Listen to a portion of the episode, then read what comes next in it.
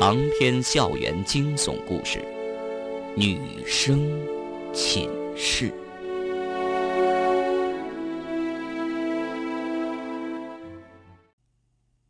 七号衣柜的门被打开了，柜门缓缓的张开，一股呛人的灰尘迎面扑来，伴随而来的还有一种沉沉的腐烂气味。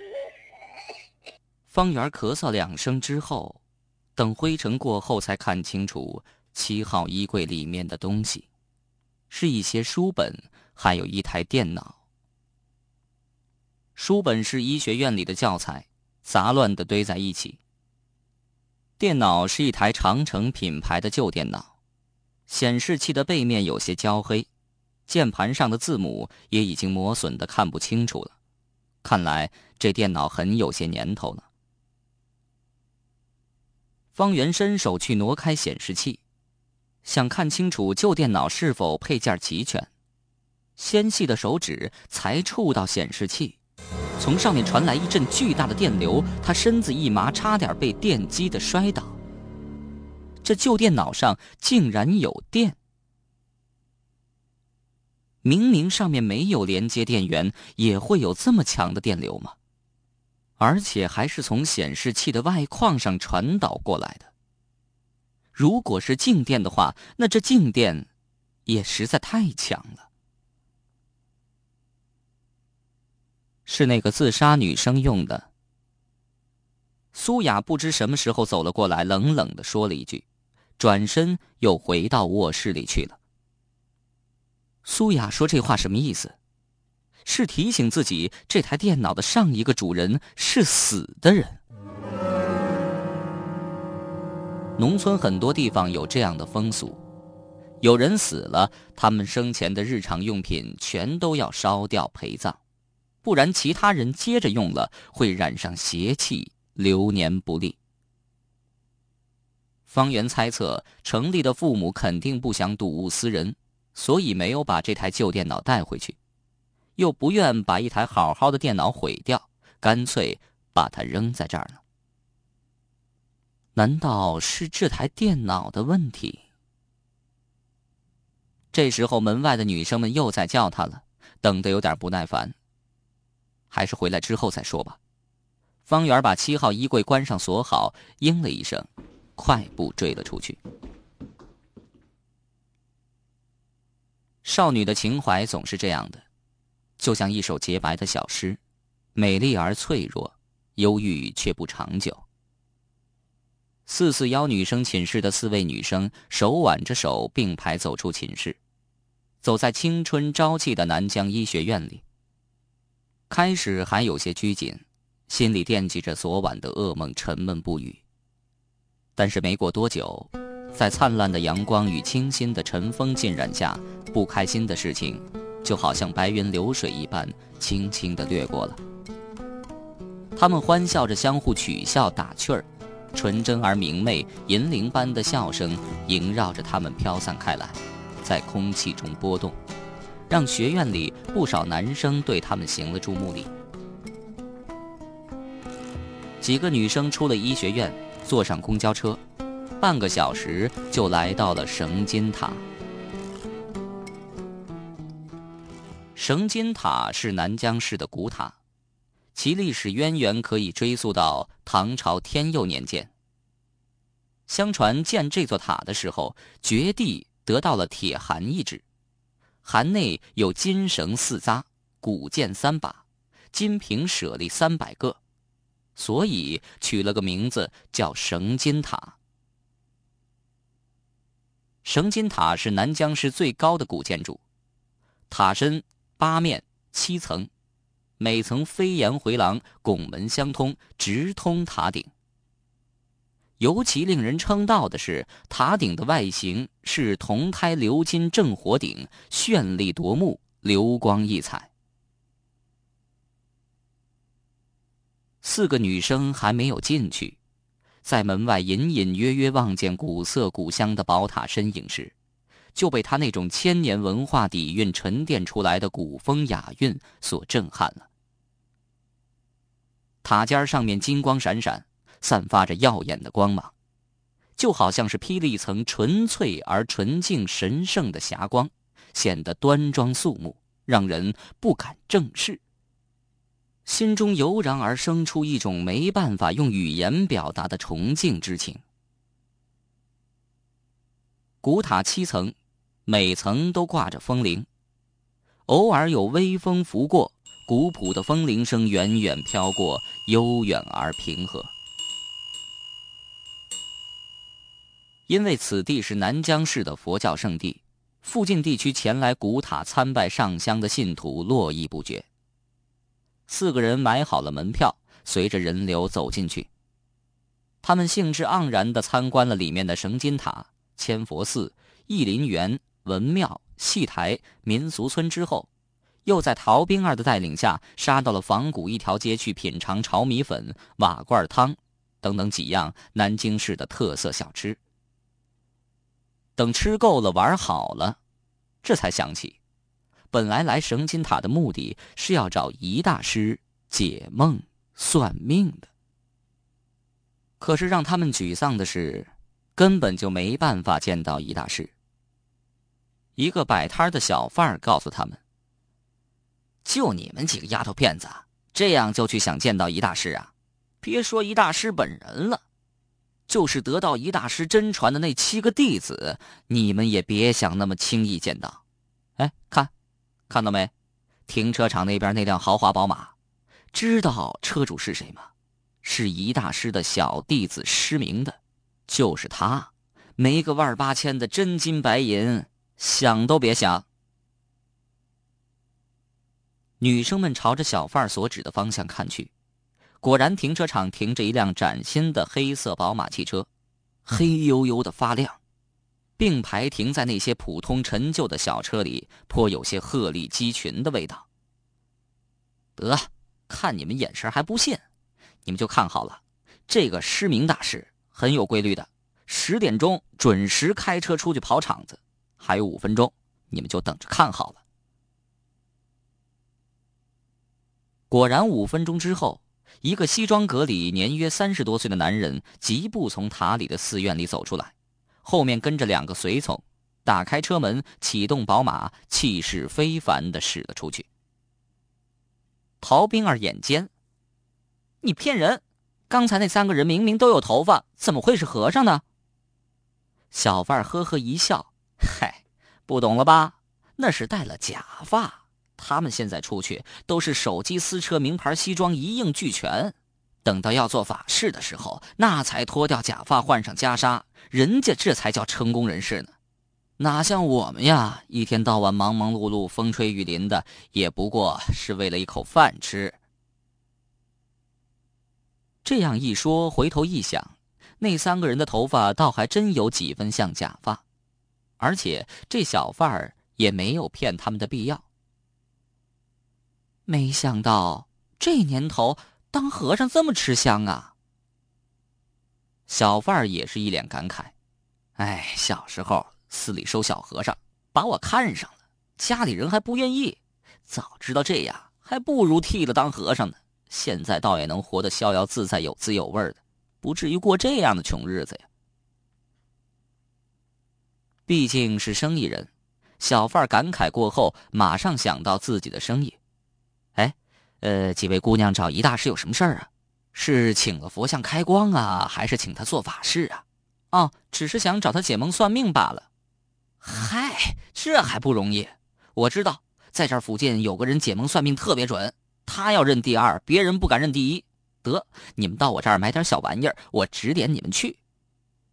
真的假的？哎，小姑娘，看你说的，我天天在这做生意，能骗你吗？再说了，是真是假，一试便知，用得着骗你吗？我这摊儿啊，说大不大，说小不小，好歹也是安身立命的地方。骗了你，我往哪儿跑啊？几个人想想也是，于是就在他摊位上挑了几个饰品佛像，反正也不贵，都是地摊货，几块钱一个。买好之后，小贩果然告诉他们附近的一个地址。顺着这个地址找过去，十分钟之后，四个人来到了绳金塔下面的一个老胡同。里面全是青砖碧瓦的老房子，是那种老四合院结构，平房，门檐低矮，潮湿的地方长了些绿色苔藓，飘散着几丝古朴陈旧的气息，和周围装修耀眼的摩天大厦形成了鲜明的对比。房子也都是有些年头了，散发着古老的气息。他们找的人叫沈瞎子，是一个七十多岁的老人。随便找了一个当地居民问了下，沈瞎子在这一带居然很有名。热心的邻居把他们带到他的房子里，进房之后大声喊了一句：“沈大爷啊，又有人来找您了。”后堂的天井里，两个人坐在石桌石椅上对弈象棋，跳马飞象，正杀得不亦乐乎。其中一个年纪颇大，满面白发。戴着墨镜，清瘦矍铄，看来就是他们要找的沈瞎子了。另一个看上去只有三十多岁，显得很年轻，短发，衣着普通。让人印象比较深刻的是他的肤色，就好像半透明一样，有一种白玉般的柔和光泽。听到邻居的喊声，两个人似乎相视一笑。沈瞎子应该是双目失明啊。但他偏偏也抬头对望了一眼，难道他的失明是假装的？不然怎么可能会下象棋呢？沈瞎子望向四个姑娘，呵呵一笑，声音爽朗：“，呵呵呵几位客人是在想，我一个瞎子是不是假装的？不然还怎么能下棋看东西呢？”没等女生们回答。他就自问自答起来。其实啊，我虽然眼瞎了，心却不瞎。让我猜猜，呃，你们是不是来找我算命解梦的呀？这个沈瞎子倒也风趣，可惜年龄大了点儿。领他们来的邻居也在一旁帮他吹着。沈大爷是我们这儿远近闻名的易理大师。算命解梦、找人预测前途，说一不二，奇准无比。你们能找到这儿来，也算是有福了。下棋的那个年轻人微闭双眼，始终沉吟不语，就好像是老僧入定一样。沈瞎子也没有管他，招呼女生们坐下品茶。沈瞎子动作利索，从他动作上根本看不出是个双目失明的瞎子。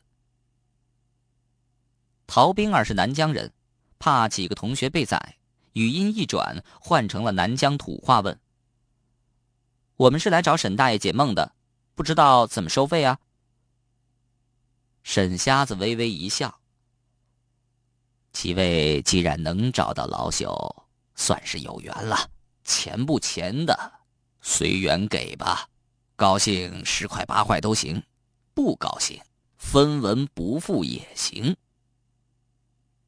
这么一说，众人这才放下心来，聚在一起细语商量，感觉这沈瞎子并不是那种骗钱神棍之流，于是几个人决定，不妨试一下。这沈瞎子的解梦过程比较严肃，他非要一个一个人的进去，非要到他特定房间里去，而且严禁他人在场。在解梦之前，被解梦人还要用清凉的井水洗手洗脸，静心焚香。看情形，如果可以的话，他还希望你在这儿沐浴三天，吃斋念佛呢。陶冰儿第一个走进去，他胆子比较大，又喜欢这些神秘学说，急不可待。陶冰儿进去之后，里面一点声音都没传出来，就好像整个人都消失了似的。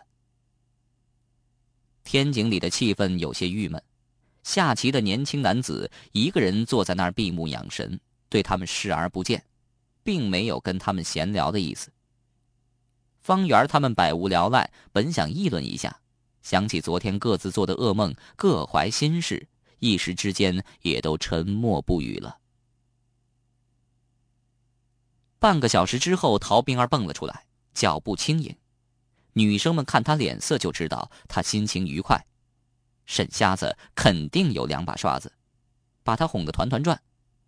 果然，陶冰儿对女生们大大赞扬了一番沈瞎子的解梦水平，眼中满是尊敬之色，就差点把沈瞎子当做神仙了。然后是秦延平，依然是寂静无声，依然是半个小时之后出来。可是跟陶冰儿不同的是，他的心情显得非常忧郁，什么话也没说。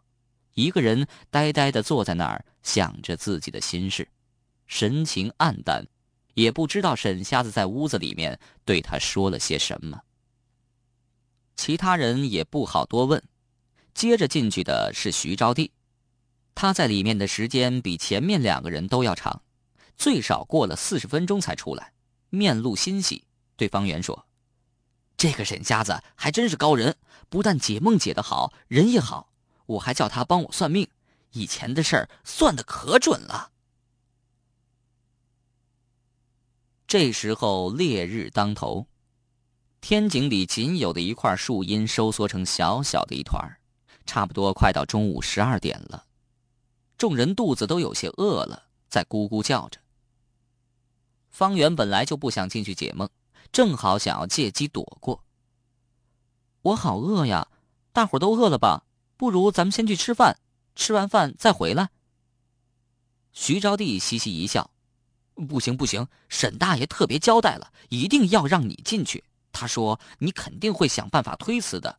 你看，又被他说中了。”方圆心里一惊：“他真这么说了？”徐招娣做出一副伤心欲绝的样子：“哦，你还信不过我啊？我值得为他说谎吗？”陶冰儿在旁边也劝：“方圆，你就进去试试吧，我们没事的，再等等也不要紧。实在不行，我们叫盒饭吃。饭是天天有的吃，高人可不是天天都有。”没办法，方圆只好洗好手脸，闭上眼睛，沉静了两分钟，上好了香，然后慢慢的走进沈瞎子的指定房间。房间里很黑，没有开灯。里面的摆设很少，只有几件古典式的桌椅。屋子里飘着一股淡淡的香气，是茶香。沈瞎子从黑暗中起身，熟悉的找到房门，轻轻的关上，然后坐了回去。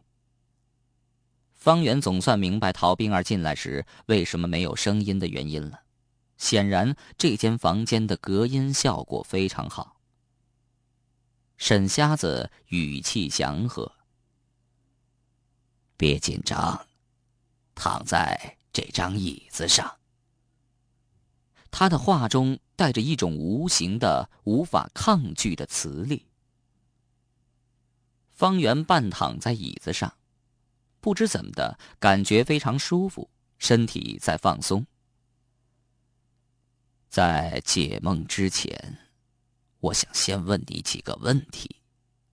第一个问题是，你知道梦是什么吗？梦是什么？方圆对此涉猎不多，只是听说西方的心理学家弗洛伊德对此解释为性的压抑。这样的答案能说出口吗？沈瞎子似乎猜到方圆难以启齿。没关系的。想说什么就说什么。嗯，是人的潜意识吧？方圆总算想到替代的语言。沈瞎子点了点头。不错，潜意识。潜意识的概念是相对于显意识提出的。所谓的显意识，是指人在清醒状态下的主导意识。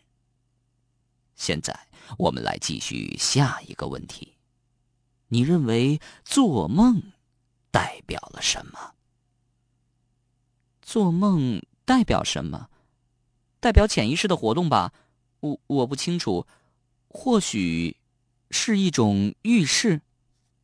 嗯，很好，你当然可以理解为预示。我的理解是。做梦是潜意识对于人类本身思想活动的一种反应，你同意吗？同意。沈瞎子变换着自己声音的节奏快慢，让自己的语言仿佛如音乐般的起伏波动。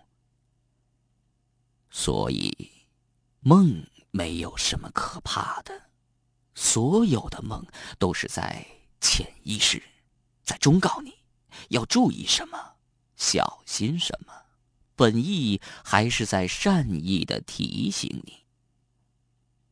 哦，好了，你现在可不可以把自己昨晚做的噩梦详细的讲给我听？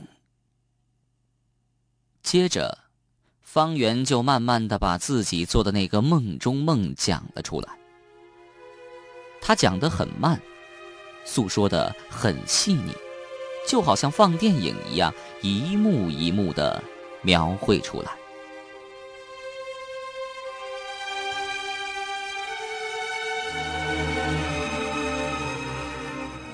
沈瞎子听完之后，沉思了一会儿。嗯，你们寝室里还有一个叫苏雅的女生，她怎么没来？她说她不信。唉，可惜了。沈瞎子感叹一声，继续说。你的梦是有些奇怪，梦中梦，这很少见。沈瞎子停了一会儿，轻轻的问他：“我想，你是不是有至亲过世，所以对死亡特别敏感？所谓的至亲，不过是父母、兄弟姐妹这些血缘最近的亲人。方圆的父亲的确过世了。”嗯，是。第一个梦，是不是因为城里已经死亡这个信号特别强烈，反复刺激过你，所以你在晚上会做那个梦，在内心深处很害怕自己会死。那至于第二个梦呢？你是不是受过身边的亲人很重的伤害？